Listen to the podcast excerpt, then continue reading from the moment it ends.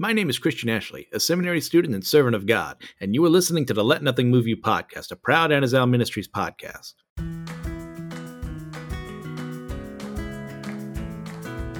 Welcome back, everyone, to the Let Nothing Move You podcast. I'm your host, MC Ashley, Christian Ashley. I go by many names. That if this is your first episode, you just happened to be looking around and you saw that we were covering Genesis, well, welcome. Very happy to have you here. We just go verse by verse, chapter by chapter through the entire Bible. We've completed Luke and Romans, and now we're starting in the book of Genesis, the very beginning of Scripture. And I am super excited. I don't know how you guys are feeling. I'm I'm ready to get into this and get some insight and see where God has us. And let's just do it. But before we actually get into chapter one proper, let's set our scene here as best as possible for a time in history where, as you're going to find out along the way, we don't know exactly when things are happening, what's going on there. So let us look at Genesis. Now, that word Genesis, it comes from the Greek and it means origin, which is a very apt name for a book describing the origins of the earth, the people in it, and how we ended up in the fallen state that we remain in to this day. So there you go for that. It's a wondrous book full of a lot of stories, a lot of things you're going to have to wrestle with. There's some very unpleasant things that happen in this book. Things that show the insight on humanity of where we're going, where we were, how we continue to fall to this day. And like things haven't changed that much, people. But it's all good because what this does is helps us go, now how can I stop that from happening? How can I be better? How can I learn from this? Now, Genesis, like the rest of the Pentateuch, the Pentateuch being the first five books of the Bible Genesis, Exodus, Leviticus, Numbers, Deuteronomy, as far as we are aware, were written by Moses and given to the people as they were traveling to the Promised Land. Now, originally, there may have been a document that Moses specifically wrote himself, but more than likely, given that the Jews, who, uh, like many nations and people groups around them, were taught orally, then the primary way that these stories were handed down were more than likely from teacher to student until the teacher was satisfied that the student could, from memory, repeat everything exactly as it had been taught to him. We do see in the rest of the Pentateuch Moses being told by God specifically to write things down. And that's one of the major reasons why a lot of uh, scholars do believe that Moses is the original author of Genesis. There are some anachronisms in here along the way, but they're only anachronisms that, as we have studied history, we go, oh, mm, along the way. And as they do come in, I don't want to like brush over them. Like I will bring them up. Like one thing I'll think of is the Philistines apparently appearing before they're supposed to. Uh, see, like uh, Abraham owning camels before uh, camels were supposedly domesticated. So when we get to those, like I will bring those up because those there are detractors out there who, like rightly so, will bring that as a criticism against Mosaic authorship if you don't look at everything in context. So that's where I stand. Now, this book was probably written. there's a very long time frame we got to sort through here, and since like when it was originally written down or simply spoken aloud for the first time, we're not entirely sure. We have our best guesses, and chances are, like a lot of the story may have even been known to the Israelites before they left Egypt. They're just passed down from family to family, like, hey, you know, there was this guy, Jacob, and he had all these kids, and we're the result of that. And you know, God created the heavens, we worship God. Like they may have known some of that, but like uh, as far as it actually being written down, more than likely, especially when they were enslaved, the Israelites would not have had the capability of, you know, using papyrus and putting their words down there, especially with even as Hebrew was growing as a language, like however many people were actually literate, probably not that many, especially at that point in time in history. But God did see fit to allow Moses to put it all down in one place so that the truth could be known. And as far as like exactly when it was written, if Moses is the author, which I am saying he is, this would have happened from anywhere, and I hate that I'm saying this, but it's a broad range, anywhere from about 1446 BC to about 1200 BC. which, as you know, is a very long amount of time.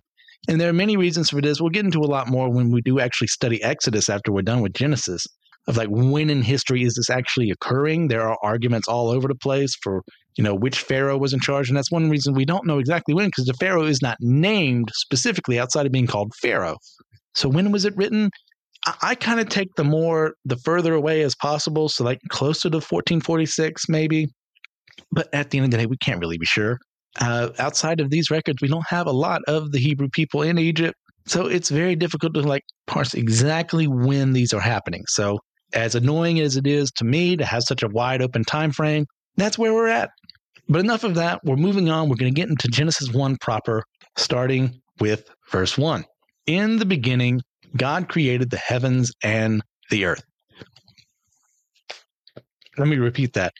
In the beginning, God created the heavens and the earth. Just with that one sentence, we we have so much to talk about. And let's set up everything as best as possible, knowing that like ultimately we won't be able to answer everything satisfactorily for everyone listening. Like I get it. There are things in here you're going to go, wait, what, what about this? And there's just not enough evidence to say, like, concretely, this is exactly where we're at. Now, I'm going to have things I'm very strongly holding convictions on, and I will admit those when they come around. But I do want to give everyone their due. Um, what's what I'm looking for here? Not due process, more like I want to give them their time to shine. I want to show all the ways people think things happen in creation or all that. That way, not to like mock anyone openly, but to like give them their due diligence, maybe is what I'm looking for here.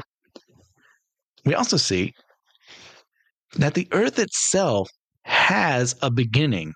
It wasn't always here. Instead, only God existed until he decided to create. Now, how long was this? How God how long was God alone? Did the moment God himself as a being outside of time, he's always been here? Like when did he decide to do this? What what how does time work with someone like God who doesn't exist in a way that you and I understand it?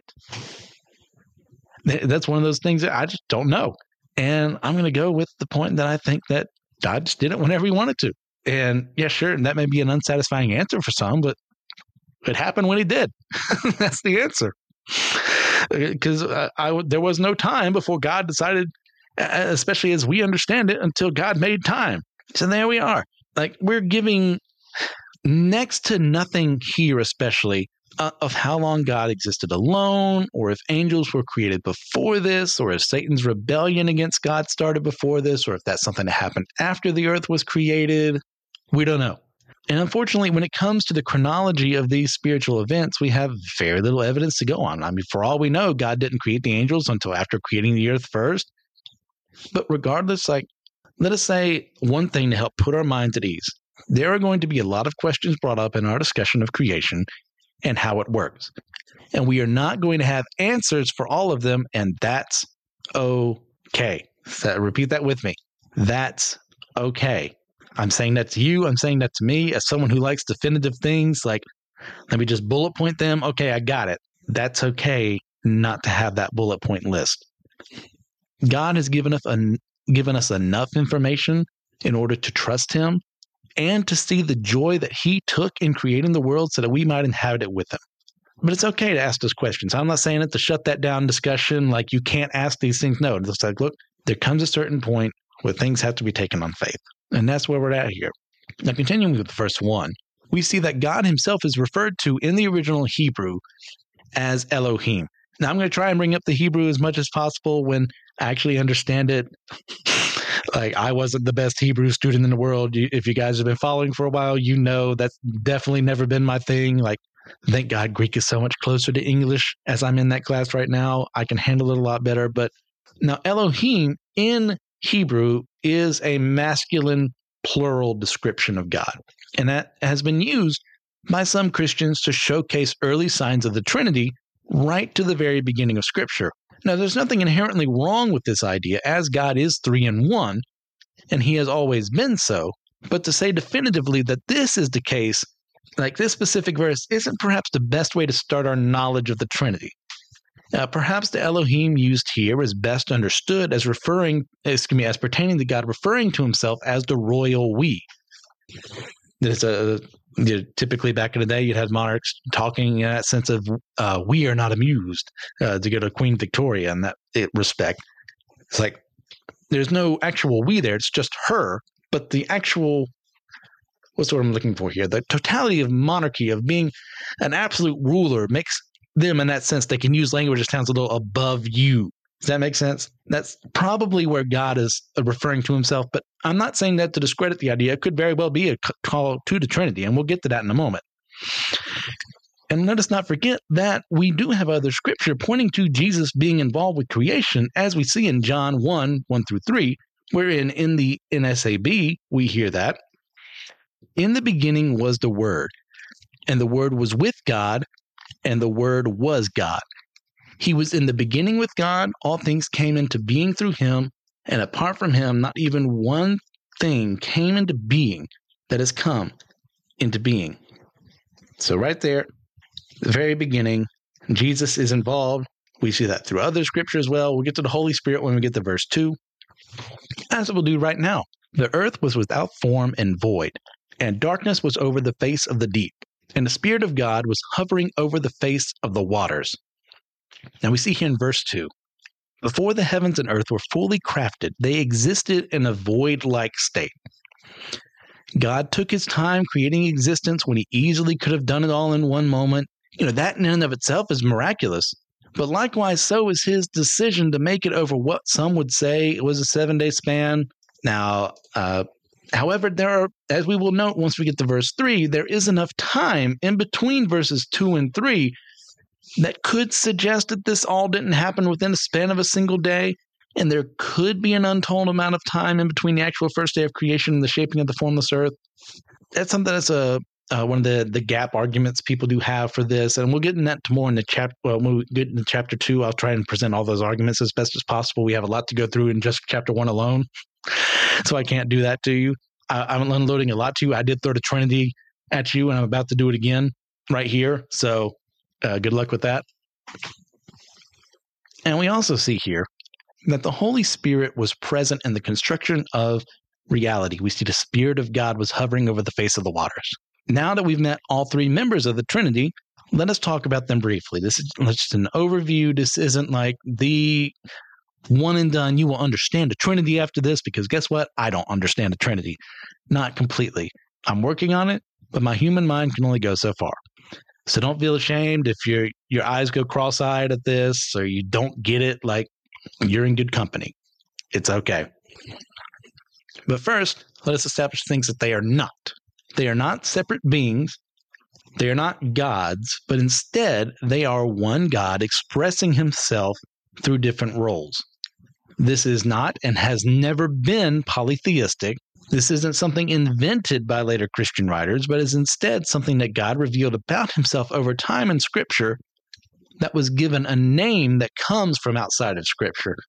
You will never find the words the Trinity found anywhere in Scripture. You know why? Because they don't exist there.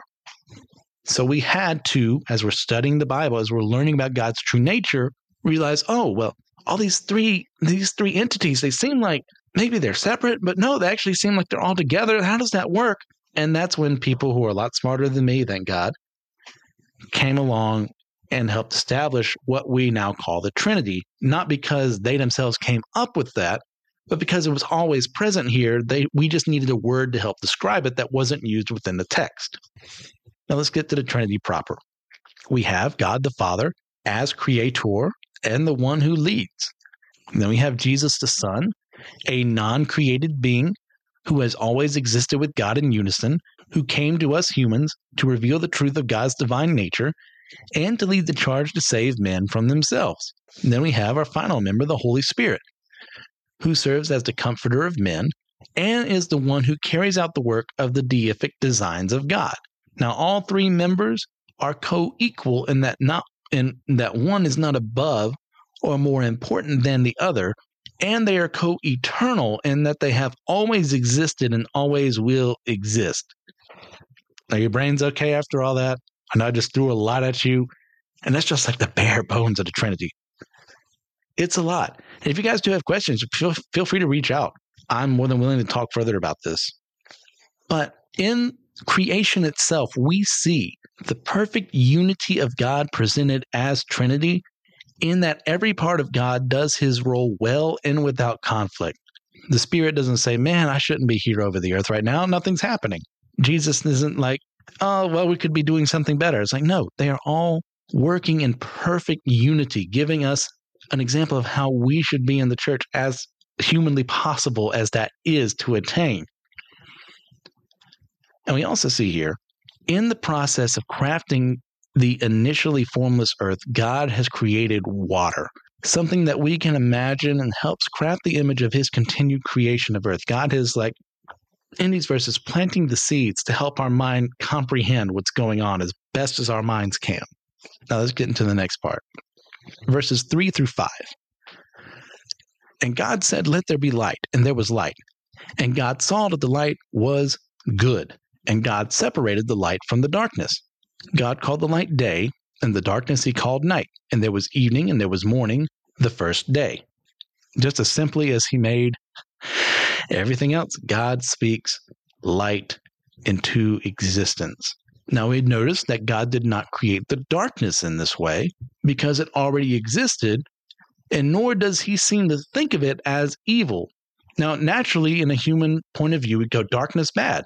Well, for many separate reasons. Like we, plenty of people are afraid of the dark. I don't like the dark particularly. I'm not afraid like I was as a child, but I'm more afraid of like, okay, what's lurking in there that I have to protect myself from? it is natural for a human to go, I need light so I can see. You know why? Because that's how we see. and it's natural for us to think darkness is always bad, but no, darkness has its place in the world. And some would say that because God called the light good and doesn't call the darkness good, that means he despises it. But instead, he has offered us a gift in light to enhance the place of the darkness. Now, light is still ultimately viewed by God as better than, it seems, than the darkness, in that he provides light in the darkness at night for us to see, as we'll see later on in Genesis. But darkness and light have their place in creation. However, light is given more praise because of the good associated with it. And God even blesses both light and darkness by giving them names, showing his power and authority over them. So they both have their place. Light is a wondrous thing. Darkness is a wondrous thing. Now, before anyone accuses me of going full Xehanort, like, no, no, no. I'm not saying darkness as an evil good.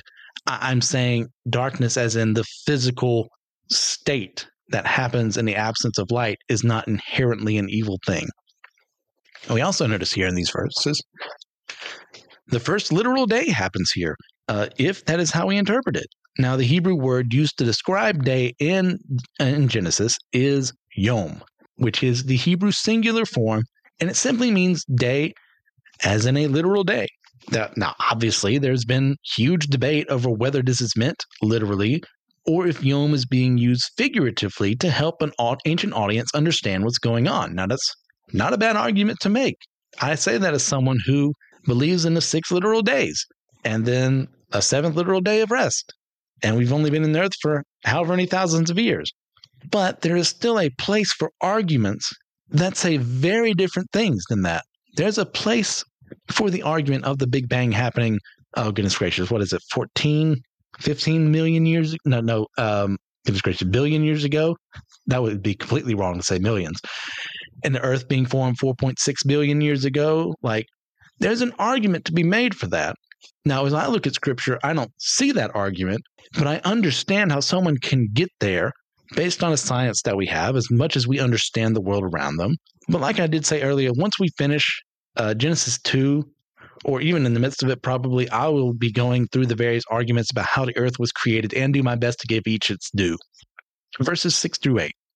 And God said, Let there be an expanse in the midst of the waters, and let it separate the waters from the waters. And God made the expanse and separated the waters that were under the expanse from the waters that were above the expanse. And it was so. And God called the expanse heaven, and there was evening and there was morning the second day. Now, in this day, what has happened?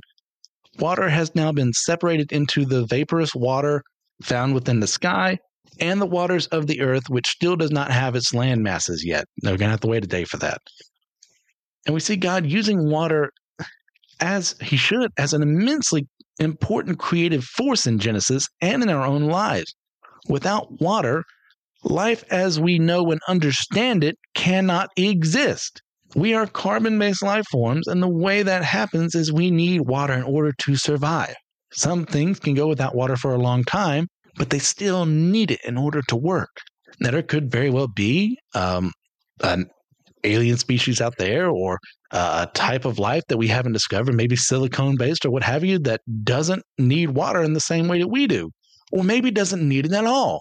But as far as we understand things, as far as much as we know, being only on this one planet, we haven't gone out to see the rest of the galaxy yet and beyond, we need water in order to survive. And also notice that God allowed the water to be made first in this way so that when the land arrives later, the vegetation and the animals can utilize it so that when everyone is gathered together in creation, the ecosystem of the earth can thrive. God cares about how things work. God is methodical in that sense. He establishes boundaries of how the rules work. And he's the only person who gets to do that because he's the only person capable of creating these rules and boundaries and creating the things he's making rules and boundaries around. Next up, we'll be going into verses 9 through 13. And God said, Let the waters under the heavens be gathered together into one place, and let the dry land appear. And it was so. God called the dry land earth, and the waters that were gathered together he called seas. And God saw that it was good.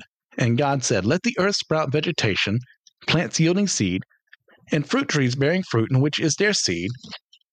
Oh, look, come on, page. There we go. Each according to its kind on the earth. And it was so. The earth brought forth vegetation, plants yielding seed according to their own seed, uh, excuse me, their own kinds, and trees bearing fruit, in which there is their seed, each according to its kind. And God saw that it was good. And there was evening and there was morning, the third day. Here, with the creation of the land and the introduction of the sea, we see God continuing on his journey to just outdo himself over and over again. Like he spoke everything into existence. And he keeps going. And he makes more and he makes more. And God, having seen that the works this works as he intended, then calls it good. The earth as it was meant to be is good. We are not created to think that the world we live in was ever intended to be filled with evil and sin and destruction. And we'll see how that happens in later chapters of Genesis. But at this point in history, the earth is called good by God. The earth is good. The earth is meant for good. Even our fallen state, the earth may be corrupted by the presence of sin, but God still intends that earth to be done and used for good. Now, next up, we see that God creates vegetation without sunlight, but with water to sustain it. So you may notice those people out there who study biology, that's not something that should work. So remember, there is light because God created light.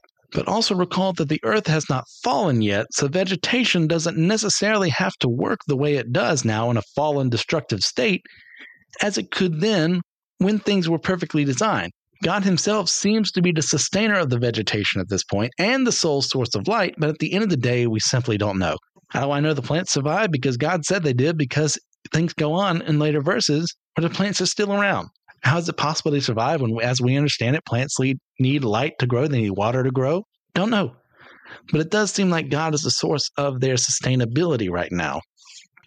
And like I said, remember, we are dealing with an unfallen world. Sin has not entered the picture yet, which could show us why they're still around, even though, as like I said earlier, as we understand it, they should not. Verses 14 through 19. And God said, Let there be lights in the expanse of the heavens to separate the day from the night, and let them be for signs and for seasons and for days and years. And let them be lights in the expanse of the he- uh, excuse me, let them be lights in the expanse of the heavens to give light upon the earth. And it was so. And God made the two great lights, the greater light to rule the day, and the lesser light to rule the night, and the stars. And God set them in the expanse of the heavens to give light on the earth, to rule over the day and over the night, and to separate the light from the darkness. And God saw that it was good. And there was evening and there was morning, the fourth day. Continuing his process, God, with simple words, orders the sun and moon to appear and to watch over the earth alongside the stars in the sky. Let us not downplay that, how amazing that is. I've never met a single person who can manipulate reality in the same way that God can to say something will be in existence, and it is, to have the authority to do that. That person doesn't exist because only He is God. And even before the fall, we see that God arranged for there to be light to be seen in the midst of darkness, even in the night sky. Unless you live in a city that's heavily with light pollution, well, there's going to be a light generated from that. But in the sky, there are stars, there's the moon. We're going to be able to see some of it because He has given us a gift. He could have just made it all dark. He could have just said, The sun will be here during the day and you'll have to deal with the darkness at night. No, He gave us something when He didn't have to give us anything at all. And not only that, but God then organizes these celestial objects to help guide the people of earth in the foretelling of seasons and times so that we may prepare for those days in advance. God has already prepared for the seasons. He's already prepared for when humans are going to need to be inside more often, or they're going to need, be, need to be outside more often, or they're going to need to be at home at this time of the day. God has always already thought these things out because He is perfect and He is loving and He is giving a way for us to live in a world that is in its fallen state, knowing this is going to happen. He's given us a way to live in that hostile world before that happens, which shows immense foresight and love to me. Next up, verses 20 through 23. And God said, Let the water swarm with swarms of living creatures and let birds fly above the earth across the expanse of the heavens. So God created the giant sea creatures and every living creature that moves, with which the waters uh, swarm according to their kinds, and every winged bird according to its kind. And God saw that it was good. And God blessed them, saying, Be fruitful and multiply, and fill the waters and the seas, and let birds multiply on the earth. And there was evening and there was morning, the fifth day. Here, God has created animals first to fill the earth and spread life in a form separate from the vegetation. From the land to the sea, God has filled this world with magnificent creations for us to appreciate, watch over, and love. Also, he blesses these non sapient beings. That means they're not able to think rationally like you and I are so that they might be fruitful and multiply, showcasing his love even for those who cannot ever love him back as a rational, sapient human being can. Does that blow anyone else's mind? That God extended that love to things that will never love him back in the same way that we can. That just shows the immense love of God to create something that, unlike us, just can't love him the same way. And yet he did it anyway, knowing how it pleases him to make it and for us to be in a diverse world that we live in to have all these wondrous species to look at and appreciate and study and look after. However, God doesn't create every single animal on this day, choosing to have humans share it in the later verses, but humans ultimately being the last day he creates. And we'll find that out in verses 24 through 31. And God said, Let the earth bring forth living creatures according to their kinds, livestock and creeping things, and beasts of the earth according to their kinds. And it was so. And God made the beasts of the earth according to their kinds, and the livestock according to their kinds, and everything that creeps on the ground according to its kind. And God saw that it was good. Then God said, Let us make man in our image after our likeness and let them have dominion over the fish of the sea and over the birds of the heavens and over the livestock and over all the earth and over every creeping thing that creeps on the earth. So God created man in his own image. In the image of God, he created them. Male and female, he created them. And God blessed them. And God said to them, Be fruitful and multiply and fill the earth and subdue it and have dominion over the fish of the sea and over the birds of the heavens and over every living thing that moves on the earth. And God said, Behold, I have given you every plant yielding seed that is on the face of all the earth, and every tree with seed in its fruit. You shall have them for food, and to every beast of the earth, and to every bird of the heavens, and to everything that creeps on the earth, everything that has the breath of life, I have given every green plant for food. And it was so. And God saw everything that he had made, and behold, it was very good. And there was evening, and there was morning, the sixth day. Now, here, God finishes out the regular animals by creating livestock, the creeping things, your bugs and insects and stuff like that, and beasts of the earth. This list isn't meant to be comprehensive, including that last one there as my watch goes off. That's lovely. but instead it is meant to help the listeners of the original writer get a sense of the totality of God's creative work. Like I think the example used uh, by one of the things I was reading, like God did not really describe what a cat would be in that situation. It's not livestock. It doesn't really creep upon the earth. You know, it's not a fish. It's not a bird, but it's still there. So how does that fit? And like, no, this is just meant as a way to help them understand, give them an idea of what's going on. Now, we also see here God has reached and created his magnum opus, man in his own image. Everything was a build up to this moment in time, a being that could look at God, ask God questions, and worship God. Now, what does that mean to be created in the image of God? I mean, do you and I, do we look like God? I mean, more than likely, no. But what this does refer to is that we are made in the likeness of God. We have attributes and mentalities that are close to Him that He left behind as kind of a like a, a trademark or like a signature of his creating us, much in the same sense that, you know, an author can make a book or a poem in their own image, or a painter can craft a mosaic in their own image. I mean, regardless, God intentionally designed us to be like him in some respects without being gifted with his divinity, nor should we ever seek it. We are meant to be separate from him in that regard. But he still made us to be able to understand him in ways that no other creature can, to love him in a way that no other creature can. That's love. That's God creating a being for his good and for our good.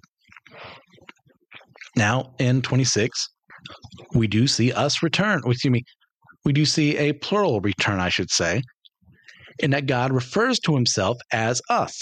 Now, in contrast to verse 2, this seems to be an actual reference to the Trinity in that God continues to use plural language to describe himself and that he refers to himself as us, our, and our in the same verse.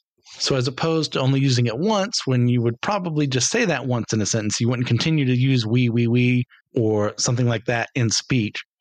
But to use us, our, our, that tells me this is God speaking in unity with himself to Jesus, to the Holy Spirit.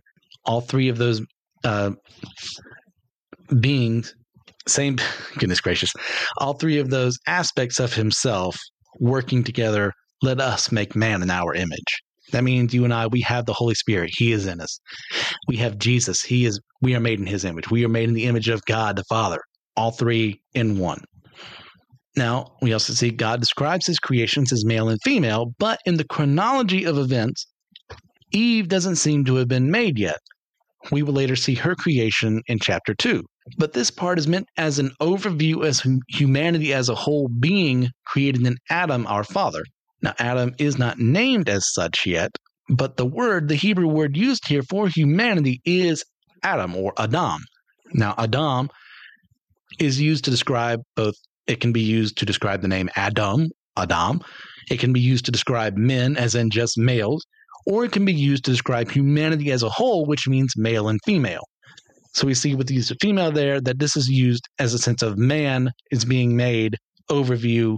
There you go. And with that, we also see we have a perfect understanding of God's intent for men and women as his creations without him lift, uplifting anything else above those two absolutes. Like nothing rises above that. God said, You two, man, woman, you are above everything else. That is not me. And I have gifted that to you. You have done nothing to deserve this. Like nothing's been done to say, oh, well, they, they clearly need it, God. Like, no, he did it and gave it anyway to beings who didn't deserve it. And not only that, he didn't stop with just simply blessing humanity and creating them, excuse me, uh, just simply creating them. He blessed them too and shows his superior love for us by offering higher blessings than those he gave the animals. We are meant to rule over the earth, working alongside God to guide his creations. That is something you don't see the animals called to do. They're meant to be ruled over. However, humans have been incredibly irresponsible, sullying the good world that God has left us, uh, uh, excuse me, has left us, even in the midst of our sin. Like, even knowing what we would do, God still left us in charge. Now, some may decry this verse as being used and exploited for environmentalism, but it is made blatantly clear just how seriously God takes our management of the earth. And if we destroy it through ceaseless pollution or what have you, we are failing in our job to be the ones who are stewarding the mighty work of God. Now, it is impossible to live on the earth and never once pollute it. It's impossible. You know why? Because we live in a fallen world. But it is always possible for us to work to fight against the pollution we create and others create. And to simply give up on that shows how much we don't care for the one planet in existence that we are aware of and have access to that supports life. We've got nowhere else to go. Like you see those people out there, you say, "Oh, you're using this first for your environmentalism." Like, no, no, no, no. I'm not a, anywhere close to being a hippie by any way, shape, or form of that, and thank God for that. But if I don't care about the earth, I'm an idiot. Like then you take it the ultra liberal way. You can take it ultra ultra conservative way of oh, we don't, nothing matters and we can do whatever we want.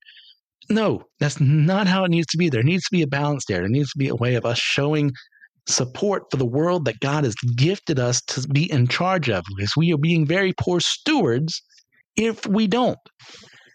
Because uh, he could just have easily and righteously destroyed the earth, and he could still do that to this day and be righteous to do so because the world is filled with sin, but he doesn't to give us time to repent and be faithful.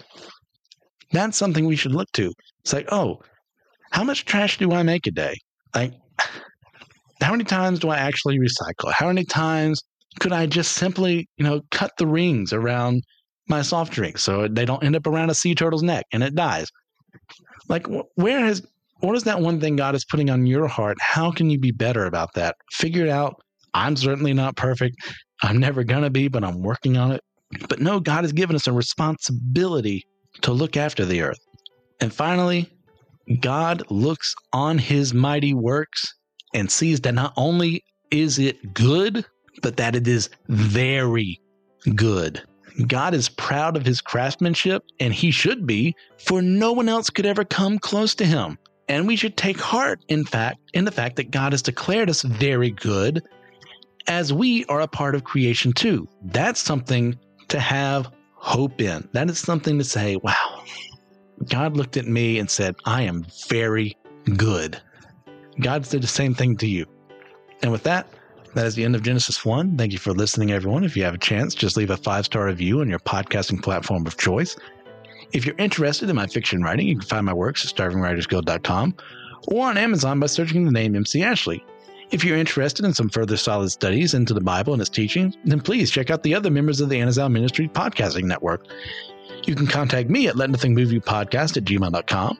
I'd like to extend a special thank you to Joshua Knoll for the editing that he does and for the music that he adds to the podcast. And with all that in mind, God bless you all in accordance to his will and not mine. And allow me one more time to remind you let nothing move you.